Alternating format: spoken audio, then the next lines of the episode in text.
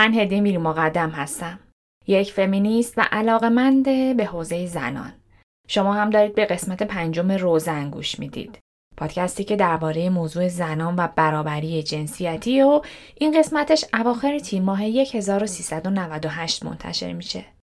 تا به حال چهار قسمت از روزن منتشر شده. در این چهار قسمت من در مورد روز جهانی زن، تاریخچه به دست آوردن حق رأی زنان، تفاوت‌های مغزی زن و مردا و استریوتایپ های جنسیتی صحبت کردم. در تمامی این قسمت ها هم تلاش کردم که به قولی که ابتدای پادکست دادم متعهد باشم و موضوعات رو با نگاه عادلانه و خالی از تعصبی مورد بررسی قرار بدم.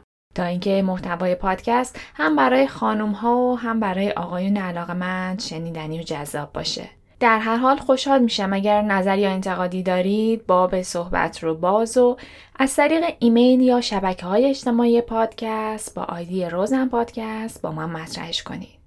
خب بعد از این مقدمه طولانی شما رو دعوت می‌کنم به شنیدن قسمت پنجم روزن که موضوعش نقش و جایگاه زنان در رسان است. بر همگان واضح و مبرهنه که رسانه ها تأثیر زیادی روی نرم های اجتماعی و فرهنگی ما دارن. اونها تصویری از وضعیت فعلی جامعه و گاه وضعیت ایدئال و مطلوب ما رو نمایش میدن.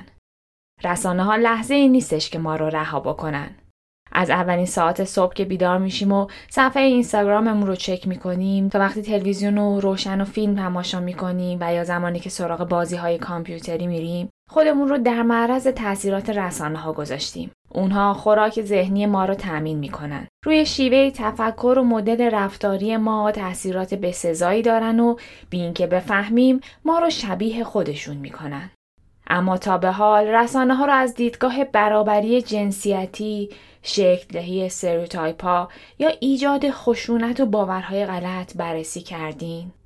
فکر می کنید اونها چقدر عادلانه و از منظر برابری به دو جنس زن و مرد می پردازن.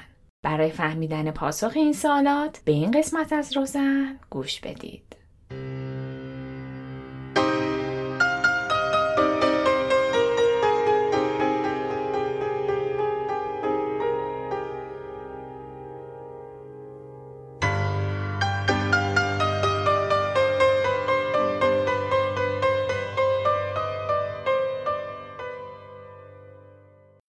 در این قسمت من تمرکزم روی صنعت تبلیغاته.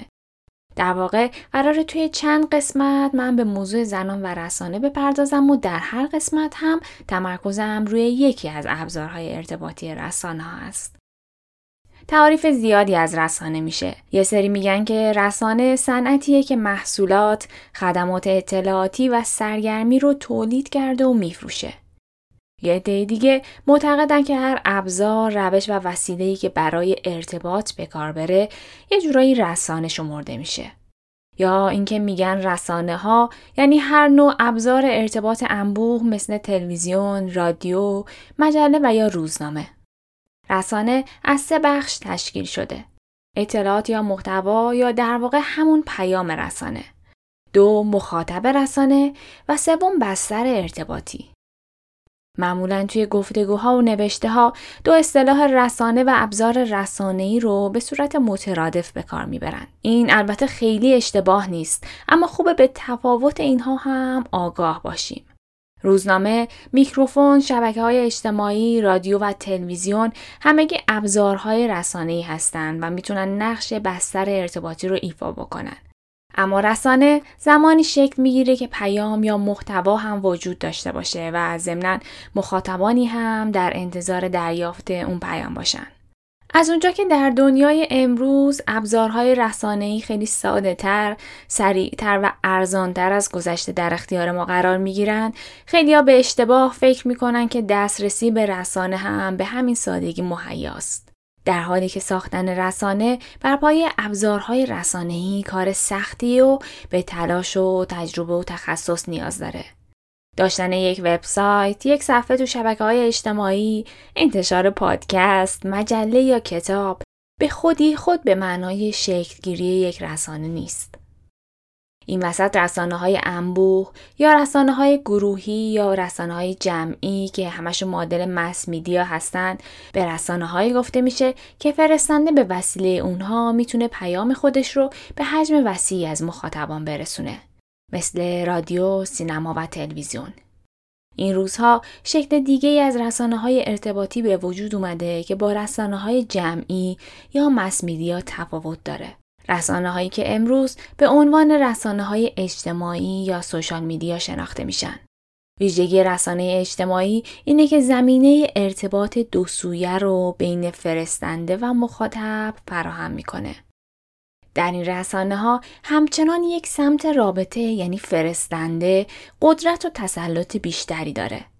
اما طرف دوم هم به علت زیرساخت موجود خودش رو در اون تعامل دو سویه می‌بینه. وقتی حرف از رسانه ها و تاثیراتش به میون میاد یکی از اولین سوالات اینه که آیا رسانه ها مفروضات و واقعیات جامعه رو باستاب میدن یا اینکه ممکنه که تصاویری که از اجتماع، تعاریف و باورهای متداول افراد ارائه می‌کنن با واقعیت اون جامعه همخوانی نداشته باشه. ساختار رسانه از فعالان اون تشکیل شده. تک تک کارمندان و افرادی که به نوعی با تولید محتوای رسانه در ارتباط هستند. هر کدوم هم با نوع کار و فعالیت خودشون بر شکل این محتوا تاثیر می‌گذارن. اما نکته که وجود داره اینه که اصحاب رسانه معمولا از گروه های اجتماعی انتخاب میشن که صاحب امتیاز غالب در اون جامعه هستند. پس طبیعیه که دیدگاه و ایدئولوژی این گروه به طور مستقیم یا غیر مستقیم بر محتوای رسانه تأثیر بگذاره. یکی از عوامل مهم در رسانه تأمین منابع مالیه. تولید محتوایی که نیاز به تحلیل، پژوهش و یا انتخاب عوامل با تجربه نداشته باشه، کاریه که با صرف حداقل هزینه و زمان قابل انجامه. این باعث میشه که اون بخش از وجود انسان که به کندوکا و زحمت کمتری نیاز داره بدون تحلیل سمت اون محتوا جذب بشه. بنابراین وقتی حرف از مرد سالاری یا تبعیض جنسیتی میشه مخاطبی که به تحلیل موضوعات علاقه من نیست و صرفا نوعی مصرف کننده محتوای رسانه به حساب میاد اون محتوا رو با ناخودآگاه و گذشته تاریخی پیوند میده و در نتیجه باورش می‌کنه مسئله بعدی سلیقه و انتخاب مخاطبه. احتمالا بگید که خب رسانه ها دنبال زائقه مخاطب هستن و بر اساس اون محتوا رو تولید می‌کنن. این موضوع زمانی زیر سوال میره که بفهمیم با مرور زمان سلیقه و زائقه مخاطب تغییر می‌کنه و اون وقته که مخاطب انتخابش رو از بین گزینه های موجود انجام میده. در واقع همون گزینه هایی که رسانه ها پیش روش گذاشتن. اما تمام این حرفایی که زدیم بر این فرض استواره که رسانه ها تأثیر گذارن. بله هستن. رسانه ها در نقش کاتالیزور موضوعات عمل می‌کنن. برای مثال کارکرد تسریع کننده دارن. یعنی می‌تونن با عادی قلمداد کردن یک موضوع و ترویجش منجر به ایجاد رفتارهای افراطی بشن. این کارکرد رسانه در ترویج خشونت علیه زنان، کنترلگری و اونچه که در برخی از فرهنگ ها غیرت مردانه نامیده میشه قابل مشاهده است. یعنی وقتی که این رفتارها در رسانه به شکل یک رفتار عادی یا حتی یک ارزش شناخته بشه طبیعیه که افراد جامعه هم دیگه ترسی از انجامش ندارن. اثر دیگه رسانه مربوط به برجسته سازیه که در اون با بزرگ کردن موضوع مورد بحث باعث افزایش توجه و تمرکز مخاطبی میشه. در واقع رسانه این توانایی رو پیدا می‌کنه که اونچه که مردم در موردش فکر می‌کنن و یا سخن میگن رو شکل بده. یه اثر حیرت آور رسانه مارپیچ سکوته. رسانه ها می‌تونن به مرور برخی از ایده ها و نظرات رو حذف کنن و اجازه دیده یا شنیده شدنشون رو به مخاطب ندن. اگر فردی نظری خلاف جریان جاری رسانه ها داشته باشه به مرور به دلیل عدم مقبولیت یا پذیرش کمتر جامعه در موردش صحبت نمی‌کنه و از گفتگوی جمعی به حاشیه میره این منجر میشه که کسرت ایده ها و نظریات در یک جامعه کاهش پیدا کنه مثلا فرض کنید که جریان رسانه باعث بشه که زنها کمتر در مورد مشکلات و نابرابری هاشون صحبت بکنن. چرا که رسانه این رو بهشون تلقین می‌کنه که این مشکلات پدیده شخصی و مربوط به زندگی خودشونه. رسانه ها دوست دارن که تضاد و تعارض رو به نمایش بگذارن. در واقع فروش و کسب منابع مادی باعث میشه که رسانه به دنبال موضوعی باشه که برای مخاطب جذابه. گذشته تاریخ هم نشون میده که کشمکش و ایجاد دو قطبی های ساده انگارانه مثل تاکید بر هویت زنانه و مردانه به عنوان دو هویت کاملا جدا از هم برای رسانه مخاطب بیشتری جذب می‌کنه.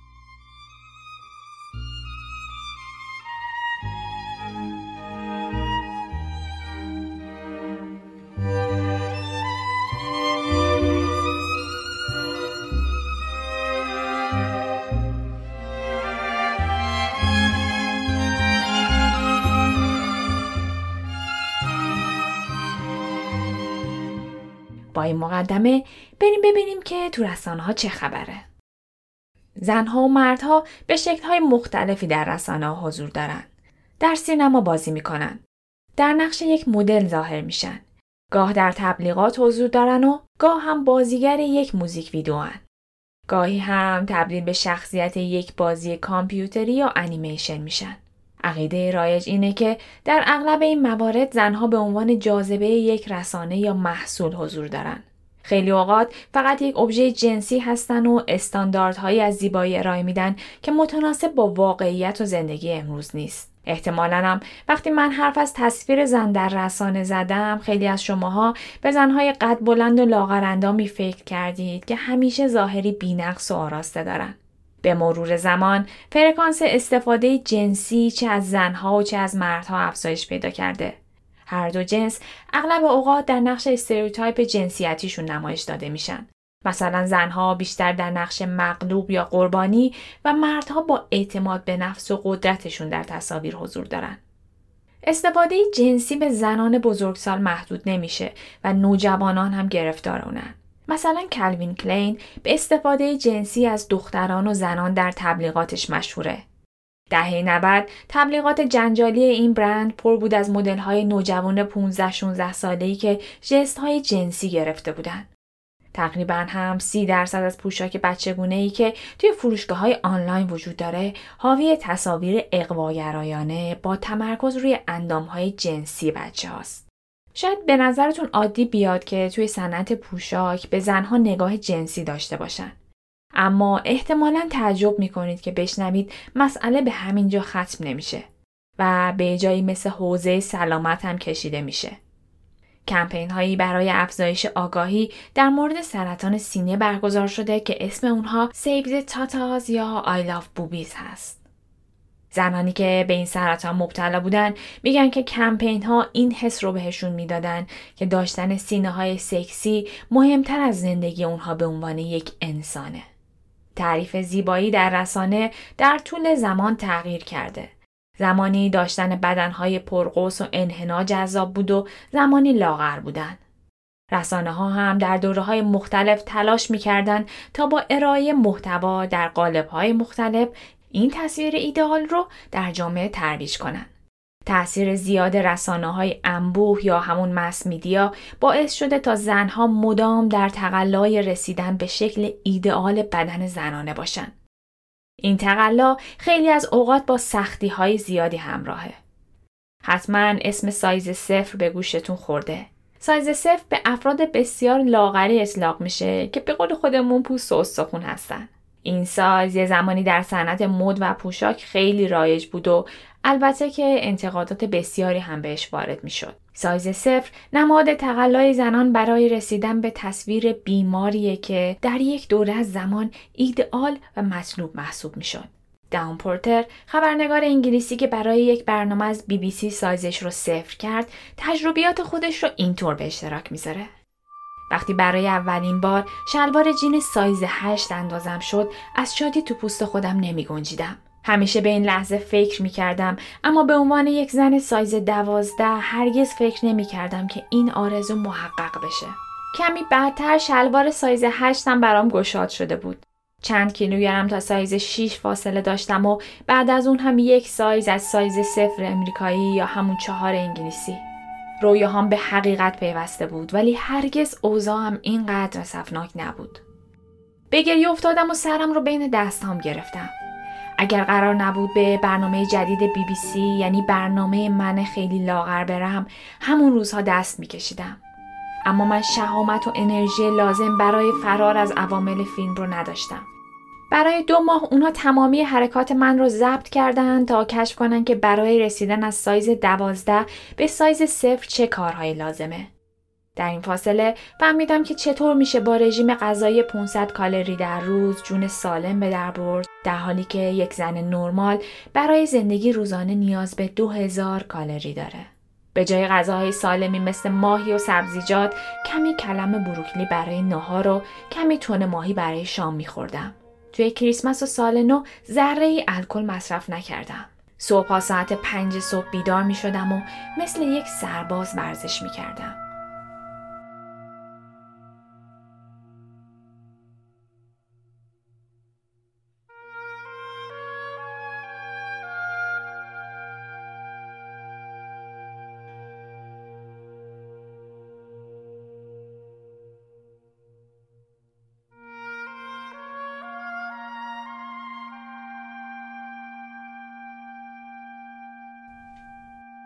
تلویزیون اغلب متهم به بهره برداری جنسی از زنانه. رسانه ها از کودکی بچه ها رو هدف حملاتشون قرار میدن. در خیلی از تبلیغات حتی دختر بچه های کوچیک هم به شکل جنسی نمایش داده میشن و از سن خیلی پایین براشون این پیام رو ارسال می‌کنن که باید گرم و سکسی یا لاغر و زیبا باشن. تحقیقات نشون میده که 43 درصد از دختران نوجوان در تلویزیون هدف شوخی های جنسی هستن و این درصد برای زنان بالغ نزدیک به 13 طبیعیه وقتی رسانه ها بهره برداری جنسی رو غیر جدی و بی هزینه نمایش بدن جامعه همون رو میپذیره. تا زمانی که تهیه کننده هایی وجود دارن که تحقیر زنان رو با مزه می‌دونن و رسانه هایی هم هستن که این شوخی ها رو پخش می‌کنن بهره برداری جنسی هم روز به روز بیشتر میشه. این اتفاق در بازی های کامپیوتری شدیدتر از این رخ میده. خوبه بدونید که 55 درصد از بازی کنندگان بازی ها مرد و 45 درصد زن هستند. تحقیقات روی 76 بازی ویدئویی نشون میده که در 32 درصد از موارد فقط نقش مرد وجود داشته و فقط در 9 درصد زن. در 46 درصد هم می شده که جنسیت رو انتخاب کرد و در 13 درصد شخصیت اصلی جنسیت مشخصی نداشته. اما نقش زنها در بازی های کامپیوتری اغلب اوقات بی اهمیت تر از مردان و بر پایه stereotype ها استواره. شخصیت های زن رفتارهای جنسی و خصوصیات فیزیکی اغراق‌آمیزی دارن. جوان، سکسی و زیبا هستن. من خودم بچه که بودم خیلی Combat بازی می‌کردم و وقتی که این مقاله ها رو میخوندم یاد شخصیت های زن این بازی میافتادم و یه جورایی حس داشتم که داستان چیه. حتما شما هم نمونه هایی از این قبیل رو توی ذهنتون دارید. علاوه بر اینها زنها اغلب بازیگر نقش اصلی نیستن. شخصیتشون قدرتمند نیست در حالی که شخصیت مردها خیلی پیچیده، باهوش یا توانمنده. تحقیق دیگه ای که در سال 2015 انجام شده نشون میده که video game ها بر اینکه مردا چقدر زنها رو در نقش های stereotype ی و جنسی ببینن تاثیر مستقیم داره. رسانه های متعددی وجود داره و من در این قسمت قصد دارم فقط سراغ صنعت تبلیغات برم. اما قبل از اون به این پیش درآمد گوش کنید. راستش من کار ضبط این قسمت از روزن رو تموم و در حال edit بودم که متوجه شدم که پادکست رادیو دی توی آخرین اپیزودش داره از رسانه ها حرف می‌زنه. دوستان این پادکست به من توصیه کردن تا مقاله رو در مورد حضور زن در رسانه بخونم. این مقاله انقدر جالب بود که من تصمیم گرفتم این بخشی که الان میشنوید رو به پادکست اضافه کنم. به طور کلی هم اگر که دوست دارید در مورد رسانه و کارکردش بیشتر بدونید می‌تونید قسمت هفتم پادکست رادیو دی رو گوش کنید. داستان اینه که سالهای اول پیدایش سینما یا به صورت کلیتر تصویربرداری و فیلم لنز دوربین شبیه یک چشم مصنوعی برای انسان بود. در قرن 19 هم که هنوز خبری از هواپیماهای قولپیکر و خودروهای شخصی نبود، ورود به مکانهای دور و ناشناخته هم امکان پذیر نبود. در این بین لنز دوربین جای چشم کنجکاو انسان رو می‌گرفت و ظهور سینما به چشم این قدرت رو داد تا محدوده های مکانی رو زیر پا بذاره و فراتر از اونها حتی در امتداد زمان به گذشته یا آینده سفر کنه. لورا مالوی سه نوع نگاه رو در سینما شناسایی و تحلیل کرده. اول نگاه خیره دوربینه. دوم نگاه شخصیت های فیلم به همدیگه و سوم نگاه تماشاگر که دنبال ایجاد حس همزاد پنداریه. ایشون میگه که سینما نگاه خیره مردانه رو تولید و باز تولید می‌کنه. از نظر ایشون فیلم ها همیشه به شکلی ساخته میشن که در اونها تصویر یکسانی از زن به نمایش در میاد. زن موجودیه که برای لذت نگاه مردان ساخته شده و کارکردش به خصوص در فیلم های پسند الهام گرفته از ایدولوژی مرد سالار نگاه شدگیه. برای مثال صحنه های جنسی یا حتی تجاوز در فیلم ها معمولا از زاویه دید مهاجم یا مردان فیلم برداری میشه نه زنان یا قربانی. این مسئله البته به این هم ربط داره که اغلب فیلمسازان مرد هستن و نگاه مردانه به سینما غالبه. ساختار فیلم های عام پسند بر دو بره استواره. یک بره روایت و دومی بره صحنه. بره های روایت همونطور که در ادامه و به تفصیل بهش اشاره می کنم اغلب به مرد فعال مربوط میشن و بره های صحنه به زن منفعل. وقتی که افراد فیلمی رو تماشا می‌کنن دو تا اتفاق میفته. یکی اینکه شخصیت های داستان رو تماشا می‌کنن دو اینکه با اتفاقات اون فیلم همزاد پنداری و براش مصداق پیدا می‌کنن. در جهانی که بر پایه نابرابری جنسی شکل گرفته لذت نگاه خیره در نگاه فعال مردانه به منفعل زنانه تقسیم شده. در واقع مردان نگاه می‌کنن و زنان آماده نگاه شدن هستند به طور سنتی زنی که در یک صحنه جنسی در فیلم نمایش داده میشه دو تا کارکرد متفاوت داره اول اینکه مصداق تمایل جنسی شخصیت های داستان به همه و دوم هم مصداق تمایل تماشاگران داخل سینما. اگرچه که فیلم واقعا داره برای همگان نمایش داده میشه اما شرایط نمایش و شیوه روایت به بیننده این توهم رو میده که یک جهان خصوصی رو تماشا می‌کنه. این باعث میشه که بیننده یه جورایی حس تماشا کردن پنهانی یا دید زدن نسبت به شخصیت های فیلم داشته باشن. تنها توی ژانرهای معدودی مثل ملودرامه که قهرمان ها زن هستن. و در سایر فیلم ها تصویری از زن باز تولید میشه که کلیشه ذهنی جامعه هم هست. و یه جورایی با نمایش مجدد این کلیشه در ذهن افراد جامعه تثبیت میشه. و اینطوری میشه که فیلم تقویت کننده نگاه سنتی از جنسیت میشه و نمی‌تونه که یک تصویر اصلاح شده و مطابق با نقش های جدید زنان در جامعه رو ارائه بده.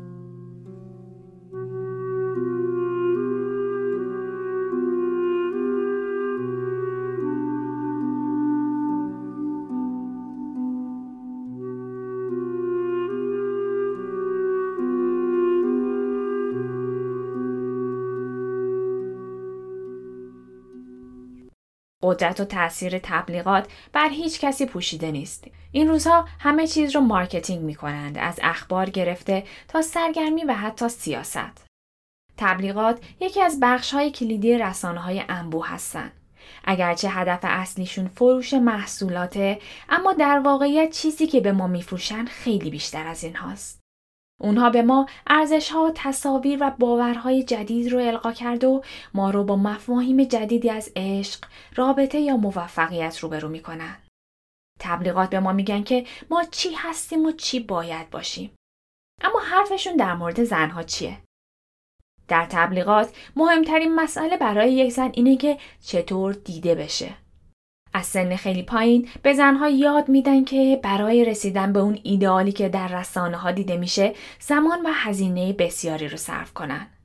تصویر ایدئالی که هممون می‌دونیم غیر واقعیه. زنهایی که هیچ چروکی روی صورتشون ندارن، پوستشون صاف و براق و همه اجزای صورتشون در تقارانه. این تصاویر به ما القا می‌کنن که اگر به اندازه کافی زیبا، لاغر یا موفق نیستیم، دلیلش اینه که به اندازه کافی تلاش نکردیم. در طراحی محصولات و تبلیغات در بسیاری از موارد از بدن زن استفاده میشه. بدن زن به شکل شیشه عطر یا بطری آبجو در میاد. یا برای مثال توی یکی از تبلیغات گوچی موهای بدن زن رو به شکل لوگوی این شرکت تراشیده بودن. در نگاه اول ما ممکنه متوجه خشونت پنهان در این قبیل اتفاقات نشیم. اما این روی کرد بخشی از فرایندیه که زن رو به عنوان یک شی عرضه می‌کنه و تبدیل شدن انسان به یک شی اولین قدم در راه نادیده گرفتن حقوق اساسی و انسانیشه. بیایید عمل پرتز سینه رو در نظر بگیریم که در کشور ما هم خیلی رایجه. اغلب کسانی که این عمل رو انجام میدن حساسیتشون رو در اون ناحیه از دست میدن. این عمل در واقع سینه ها رو تبدیل به یک شیء بیجان می‌کنه که تنها کارکردش جلب رضایت دیگریه و این باعث میشه که زن از فائل بودن به سمت مفعول بودن حرکت کنه. در دنیای تبلیغات هم اغلب مردها نقش اصلی و زنها نقش دوم رو بر عهده دارن. معمولا هم برای جلب توجه بیشتر اندام زنانه رو بخش بخش کرده و توجه رو روی یک بخش خاص متمرکز می‌کنن. اون بخش خاص هم بیشتر سینه ها و بخش های میانی بدن زن هاست. زنها کوچیکتر از مردانشون داده میشن و معمولا هم در حال لمس کالاها و اشیا و یا خودشون هستن. تماسی که کارکرد خاصی نداره و بیشتر نمایشیه. اونها اغلب اوقات در حالت خوابیده روی تخت یا زمین نشون داده میشن. زانوهاشون جمع شده، سرشون خمیده است و دارن لبخند می‌زنن یا اگه در چنین حالتی نباشن در حال تمیز کردن خونه یا مراقبت از فرزندانشونن. در مقابل stereotype های جنسیتی در تبلیغات مردان رو موجوداتی بی عرضه در کار آشپزخونه یا مراقبت از بچه ها معرفی می‌کنن. در این تبلیغات مردا کسایی هستند که در فعالیت های خانوادگی مشارکتی ندارند. به طور کلی مردها چهار برابر بیشتر از زنها توی تبلیغات حرف می‌زنن. زنها سه و نیم برابر بیشتر از مردا در خونه یا محیط های خونگی نمایش داده میشن و بیشتر هم معرف محصولات بهداشتی بدن یا وسایل خونه هستن. یک تحقیق جامع 2000 تبلیغ انگلیسی زبان رو از سال 2006 تا 2016 بررسی کرده و متوجه شده که زنها تنها یک سوم از نقش های اصلی رو در این ده سال بر عهده داشتن. سال 2006 این عدد 34 درصد و سال 2016 36 ممیز 9 بوده. در واقع عملا هیچ پیشرفت نداشته. 25 درصد از تبلیغات فقط مردا رو نشون میدن و تبلیغاتی که در اون فقط زنها حضور دارن 5 درصده. در 18 درصد از تبلیغات فقط صدای مردان هست و روی فقط 3 درصد از اونها صدای زنونه. از حضور زنها بیشتر برای تبلیغ محصولات زیبایی و لباس استفاده میشه تا مثلا برای معرفی تکنولوژی های جدید. این قبیل تبلیغات فقط در مجله های مردونه وجود دارن. تبلیغاتی که در مجله های زنونه دیده میشه در مورد رژیم های غذایی، دارو یا این قبیل چیزهاست. در واقع تمرکز روی فروش محصولاتیه که به زنها کمک کنه حس بهتری نسبت به خودشون داشته باشن. همه اینا درست. اما تاریخچه حضور زنان در تبلیغات چیه؟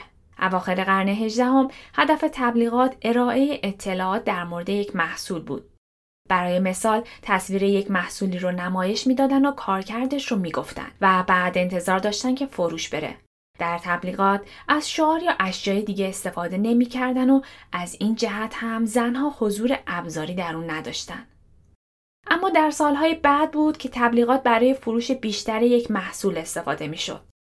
اوایل قرن 19 هم تبلیغات می‌خواستن برای رفع مشکلات شخصی راه حل ارائه بدن و این بود که زنها در جایگاه مخاطب قرار گرفتن. اما این فروش بیشتر از طریق ایجاد حس ناامنی و کمبود در اونها بود. بیا یه مورد رو با هم ببینیم. آگهی زن و مردی رو نشون میده که مرد در حال ترک زن و زن هم داره گریه می‌کنه. مرد که چهره قدرتمندی داره عصبانی و زن هم مستحصل و غمگینه. شعار این تبلیغ اینه. اگه همسرت نمی‌دونه باید هم که سرزنش بشه. پایینتر نوشته اشتباهی که خیلی از زنها مرتکبش میشن. تبلیغ داره میگه که زنها نسبت به مردان دانش و آگاهی کمتری دارن و اگر زنی این محصول رو نخره مرد زندگیش ترکش می‌کنه. در واقع اگه می‌خوای مرد تو از دست ندی سریعتر این محصول رو بخر. یا یه تبلیغ دیگه از همین محصول مردی رو نشون میده که چهره کلافه ای داره. پشتش رو کرده و از زنش رو برگردونده. زن مضطربه و داره تلاش می‌کنه که با همسرش صحبت کنه. بهش میگه قرار بود امشب اوقات خوشی رو با هم سپری کنیم. و مرد هم با خودش اینطور فکر می‌کنه. چیزایی هست که یه مرد نمی‌تونه به زنش بگه. شعار آگهی اینه. این مرد چطور می‌تونه به همسر حساسش موضوع رو توضیح بده؟ پایینش هم نوشته که یه چیزای زنانه ای هست که از بوی بد دهان یا بدن هم غیر قابل تحمل داره. حد بزنید که این آگهی مربوط به چیه؟ ژل بهداشتی زنانه تبلیغات در این دوره می‌خواستن زن رو در نقش یک موجود منفعل و وابسته و نیازمند به حضور مرد نشون بدن. زنها هیچ کارکردی نداشتن جز ایجاد حس رضایت و خوشنودی در مردان و این رضایت جز با تسلیم و ابراز حس استیصال به دست نمی اومده. آگهی دیگه زنی رو نشون میده که خیلی ناراحت و مقابلش مرد داره خمیازه می‌کشه. شعار تبلیغ اینه. آیا همسرتون سر میز غذا خمیازه می‌کشه؟ توی متنش می‌خونیم که این روزا مردا دیگه زنهاشون رو کتک نمی‌زنن. خب دستشون درد نکنه. اما برای یک روح حساس و آسیب پذیر ما زنها رو داره میگه. چه چیزی آزاردهنده تر از کلافگی مرد سر میز غذاست؟ اگه آشپزیتون یک نواخت شده نگران نباشید. از سوپ های هاینز استفاده کنید. حیفه اجازه بدیم که یه مورد دیگه هم توضیح بدم و باقی موارد رو توی کانال تلگرام و شبکه های اجتماعی روزن با آیدی روزن پادکست به اشتراک بذارم که اگه دوست داشتید خودتون برید و ببینید. تبلیغ دیگه دو تا مرد رو نشون میده که با اقتدار از صخره بالا رفتن و اون بالا ایستادن. یکی از مردان تناب به دستش و پایین صخره زنی ملتمسانه به این تناب آویزون شده. شعار تبلیغ اینه. مردا بهتر از زنان هستن. در توضیحات نوشته توی خونه زنا به درد می‌خورن. خب خدا رو شکر. حتی حضورشون هم خوشاینده. اما برای کوهنوردی زنان مثل یک سربارن. دوباره بخونم جمله رو. برای کوهنوردی زنها مثل یک سربارن. پس نیازی نیستش که اونها رو تا بالای صخره با خودتون حمل کنید تا بتونن پلیورهای قشنگ کوهنوردیتون رو ببینن. این پلیورها همه جا زیبا هستن. جا داره اینجا یادی بکنم از لیلا اسفندیاری کوهنورد ایرانی که هشت سال پیش همین روزا یعنی اواخر تیرما توی کوه سقوط کرد و جان خودش رو از دست داد. داستان زندگی و مرگ لیلا بسیار خوندنی هست و من بهتون توصیه می‌کنم که حتما مطالعش بکنید. اما به مناسبت درگذشتش من دوست دارم که به وصیتش اشاره بکنم. اون به دوستان و بستگان خودش اینطور گفته بود. اگر در کوه جان خود را از دست دادم همانجا بگذارید بمانم. نمی‌خواهم دیگران به خاطر من جانشان را به خطر بیاندازند. می‌خواهم بام جهان آرامگاه ابدیم باشد. جالبه بدونید که پیکر لیلا در ارتفاع 7650 متری کوه گاشربروم پیدا شد.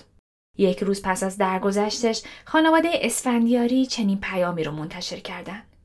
گسترش مرزهای محدود توانایی، مقابله با محرومیت های قراردادی و اثبات شایستگی های زنان، آرمان بودند که لیلا پرداختن به آنها را در کوه نوردی یافته بود. او تمامی فرصت ها و اندوخته زندگیش را صرف کوهنوردی کرد و سرانجام در جای آرام گرفت که آرزویش را داشت. ما خانواده اسفندیاری با دلی آکنده از اندوه به تصمیم لیلا در انتخابش احترام می‌گذاریم و بر اساس خواسته خودش پیکر پاکش را در همان نقطه‌ای که هست به کوههای بلند، پاک و پربرف گاشربروم میسپاریم. جایی که تا ابد چشمانداز زیبای کوهستان قرقروم را برای او به منظر خواهد داشت. سخت زیست و زیبا رفت. خانواده لیلا اسفندیاری یک پنج هزار و سیصد و نود. 14 تا قله 8000 متری هم بریم. مسیر جدید هم باز بکنیم. باز همون زنه هستی که پشت یه سایه وجود داره. هنوزم که هنوزه میگن کازم لیلا رو بود قله. کازم لیلا رو تویی که کازم تویی که جالبه. الان انجام بدن. الانش هم که خودم برم میرم که تو بازم میگن که چیز چی؟ هفته پوز کازم بخاطر پوز کازم خوره دیگه چرا این هم قله چه می‌خوای به کیتی بود. نمی‌دونم. به حال من هیچ وقتم با تمام سختی هم که به عنوان یه زن کشیدم هیچ وقت فکر اینم نکردم که کاش یه مرد بودم. از اینکه این هستم خدا رو شکر کردم و فقط یه گله داشتم از خدا که آه منی که اینقدر زیبا پرستم. چرا خود منو زیبا نکردی؟ حالا این یه دونه هم می‌دادی چه اشکالی داشت؟ آره حالا گذشته از شوخی. نه من هیچ وقت دوست نداشتم یه مرد باشم. و با تمام سختی هم که به عنوان یه زن کشیدم ناراحت نبودم. دیگه حرفی سخنی؟ ناکام از دنیا میری این که داری ناکام از دنیا میری به بدی به نه من اصلا ناکام از دنیا نمیرم. من کاملا کامم از دنیا گرفتم. اگه زنده باشم بیشتر از اینا می‌گیرم. خب برگردیم به تبلیغی که گفته بودش که زنها برای کوهنوردی مثل یک سربارن و نیازی نیستش که مردا اونها رو تا بالای صخره با خودشون حمل کنن. و همون روی زمین صاف هم مردم می‌تونن پلیورای قشنگشون رو بپوشن و زنها تماشا بکنن همونطور که حس زدین اون تبلیغ مربوط به پلیور مردانه بوده در این دهه مردها قدرتمند و غالب هستند و هر چیزی که بخوان رو به دست میارن. زنها هیچ نقش اجتماعی ندارن و حضورشون صرفا در کنار مردانه که معنا پیدا می‌کنه. حدودای سال 1950 که تغییراتی حاصل شده و نقش جدیدی به زنها داده میشه. اونها وارد فعالیت های خونه شده و در تبلیغاتی حضور پیدا می‌کنن که در مورد محصولات مرتبط به خونه است. مثلا در حال تمیز کردن خونه یا شستن ظرفا نشون داده میشن. در این دوره وقتی حرف از کارهای خونگی مثل تمیز کردن، خرید خاروبار یا مراقبت از بچه ها میشه، مردا نقش پشت صحنه رو بر عهده دارن. ولی همچنان در خارج از خونه قدرتمند و تأثیر گذارن. اما تمایز میان نقش زنها و مردها کاملا مشخصه. زنها رو برای یه سری از محصولات می‌بینیم و مردها رو برای گروه دیگه. هر وقت هم که مردا در حال انجام کارهای زنانه هستن اغلب یا کلافن یا نیاز به کمک دارن. مثلا یک تبلیغ جابجایی نقش های زن و مرد رو نشون میده. مرد کت و شلوار پوشیده با یه دست به سختی نوزادش رو بغل کرده و با دست دیگه کلی ظرف رو گرفته. بچه داره گریه می‌کنه و ظرف هم هر لحظه ممکنه بیفتن. گوشه تصویر زنی رو نشون میدن که پا روی پاش انداخته پشت میز کارش نشسته و داره تلفن صحبت می‌کنه. شعار تبلیغ اینه یه لحظه فکر کن وظیفه تو همسر جابجا بشه در یک مورد دیگه که مربوط به سال 1986 زنی رو می‌بینیم که لباس فضانوردی تنش کرده و دستش مایه ضد عفونی کننده است. شعار اینه ماه که به خودی خود تمیز نمیشه. زنان آینده قرار ماه رو تبدیل به جای تمیزتری برای زندگی بکنن.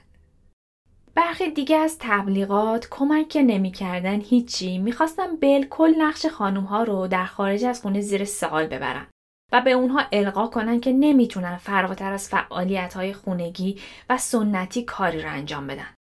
مثلا زنی رو می‌بینیم که یه سینی دستشه که توش سه تا تارت میوهیه. بالای تصویر نوشته تبریک میگم عزیزم ولی فکر می‌کنی کار دستیار معاون رئیس جمهور دقیقا چیه؟ درست کردن پودینگ. طراحهای این تبلیغ اگه که الان خانم انگلا مرکر یا ترزا می رو می‌دیدن احتمالا تصورشون این بود که این خانما اومدن تا برای اعضای هیئت دولت آشپزی بکنن. همونطور که گفتم زنها برای تبلیغ محصولات خاص استفاده می شدن و هر کار کرده غیر از اون جنبه شوخی یا تحقیر پیدا می کرد. سال 1970 در تبلیغ کامپیوتر زنی رو به تصویر کشیدن که لباس کوتاهی به تن داشت و پشت یک دستگاهی نشسته بود. زن داره می‌پرسه کامپیوتر اینه؟ شعار تبلیغ میگه دیتا کامپ کامپیوترهایی داری که همه می‌تونن استفادهش کنن حتی زنا. اواخر قرن بیستم رویکرد جدیدی در تبلیغات شکل گرفته بود و کم کم جنس معنس برای ایجاد یک میل نیمه خداگاه یا خداگاه جنسی استفاده می‌شد. در واقع از زنان برای فروش محصولاتی استفاده می‌شد که ربطی بهشون نداشت و حضورشون هم بیشتر در موقعیت های برانگیزاننده یا تحریک کننده بود. بخشای بدن زن طوری عکس برداری نمایش داده می‌شد که حواس بیننده رو به خودش جلب بکنه و به مخاطب اجازه بده تا ما بقیه داستان رو تصور کنه. این تبلیغات علاوه بر مردها زنها رو هم به خرید محصولات ترغیب می‌کردن. یه جورایی بهشون می‌گفتن که ببین تصویر ایدال یک زن اینه و اگه این محصول رو بخری بهش می‌رسی. از اینجا به بعد استفاده ابزاری از زنها بیشتر و بیشتر میشه. بخش های مختلف اندام زنانه به صورت برهنه و نیمه برهنه و در حالات اقواگرایانه برای نمایش محصولات مختلف یا حتی برای انتقال پیام تبلیغ استفاده میشه. مثلا یک کازینو برای معرفی خودش زن نیمه برهنه رو نشون میده که لباسش رو در آورد و روی لباس زیرش نوشته اگه الان داری اینو می‌خونی یعنی امروز روز شانسته. یا شرکت مرسدس بنز برای معرفی سری جدید هاش که هشت ایربگ داشت توی کادر مربعی شکل سینه های نیمه برهنه چهار زن رو از بالا نمایش داد و وسط اون مربع عدد هشت را نوشته. برای تصور کردن این تبلیغ البته نیازه که یکم از قوه تخیلتون استفاده کنید. یا اگر که نخواستید می‌تونید سراغ شبکه های اجتماعی روزن برید تا ببینید که دقیقا تصویر این تبلیغی که میگم به چه شکله. در مورد دیگه ای از همین شرکت زنی نیمه برهنه به حالت اقواگرایانه دراز کشید و به دوربین نگاه می‌کنه. پایین تصویر نوشته خودت هم می‌دونی که اولین نفر نیستی ولی مگه مهمه؟ در واقع این تبلیغ داره به مردان این پیام رو میده که با خرید مرسدس بنز می‌تونن به هر زنی دست پیدا کنن و زنها رو هم تشویق می‌کنه که به مردانی که مرسدس بنز دارن نزدیک شن. یه تبلیغ دیگه که مربوط به جواهرالاته تصویر مردی رو نشون میده که مقابل پای یک زن زانو زده و با کادو دادن یک تیکه جواهر تونسته زن رو به ایجاد ارتباط جنسی متمایل کنه.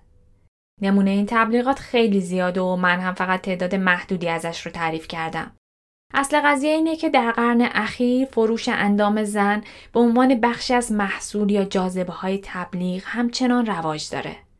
ممکنه بگید که خب الان این استفاده از اندام برای تبلیغات در مورد مردها هم صدق می‌کنه.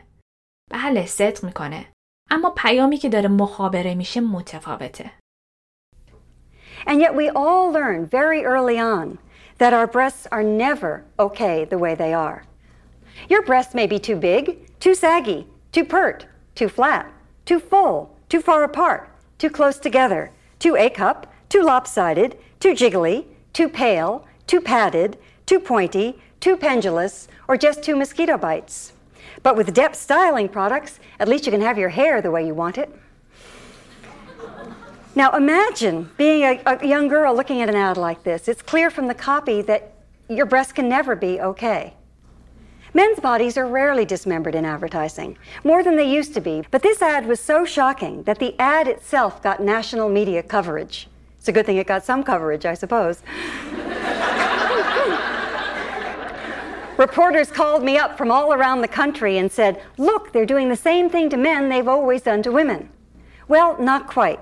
They'd be doing the same thing to men they've always done to women if there were copy that went with this ad that went like this Your penis may be too small, too droopy, too limp, too lopsided.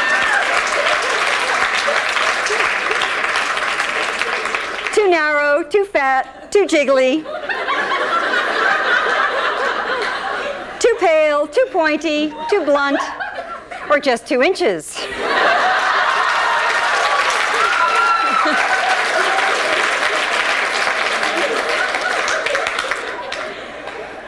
but at least you can have a great pair of jeans.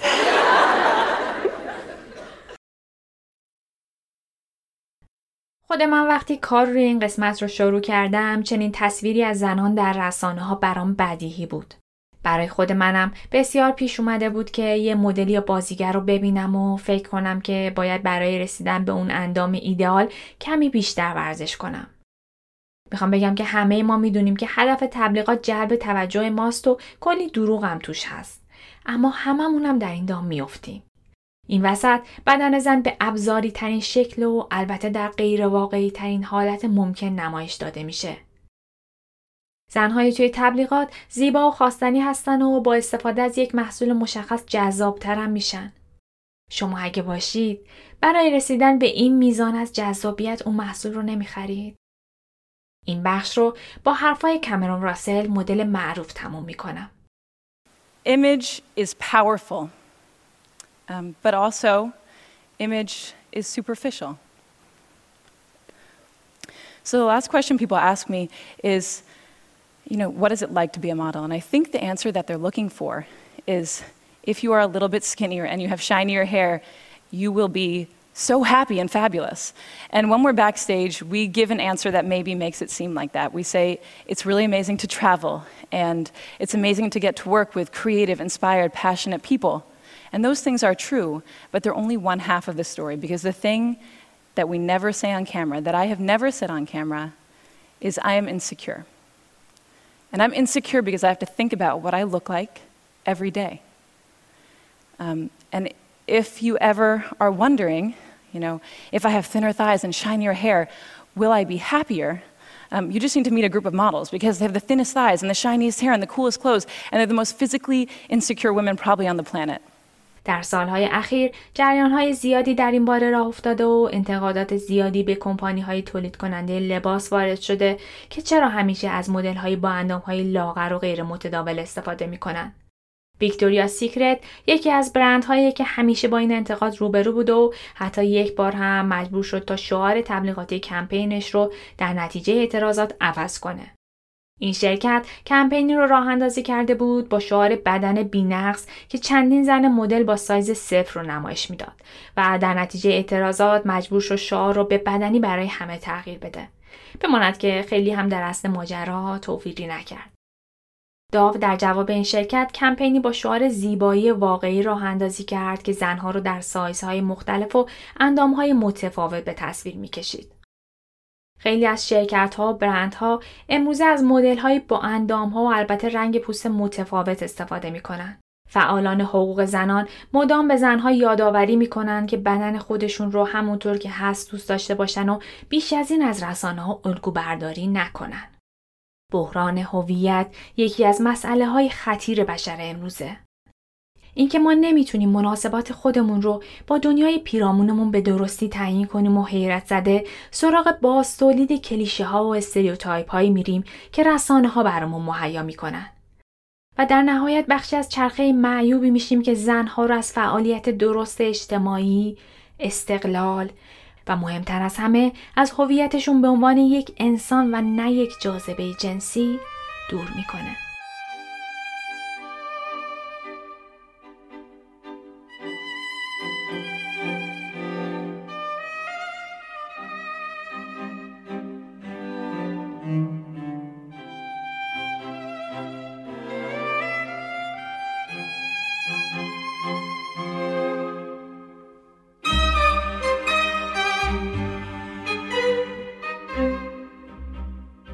قسمت پنجم پادکست روزن بود.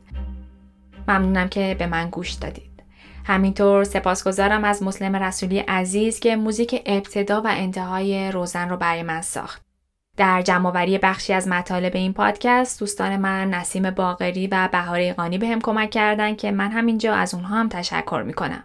روزن رو می‌تونید از اپ های پادگیر دریافت کنید. توی همین اپ ها هم این امکان وجود داره که نظرات یا انتقاداتتون رو برای من کامنت بگذارید. اگه که اونجا راحت نبودید می‌تونید سری به شبکه های اجتماعی روزن در توییتر و اینستاگرام بزنید و نظراتتون رو به گوش من برسونید. آیدی من در تمامی شبکه های اجتماعی روزن پادکست هستش. اگرم که این پادکست رو دوست داشتید و فکر کردید که حرفاش می‌تونه به افزایش آگاهی در جامعه کمک بکنه دستتون درد نکنه. دست به دستش کنید تا برسه به مخاطبش. تا قسمت بعدی هدیه تیر ماه 1398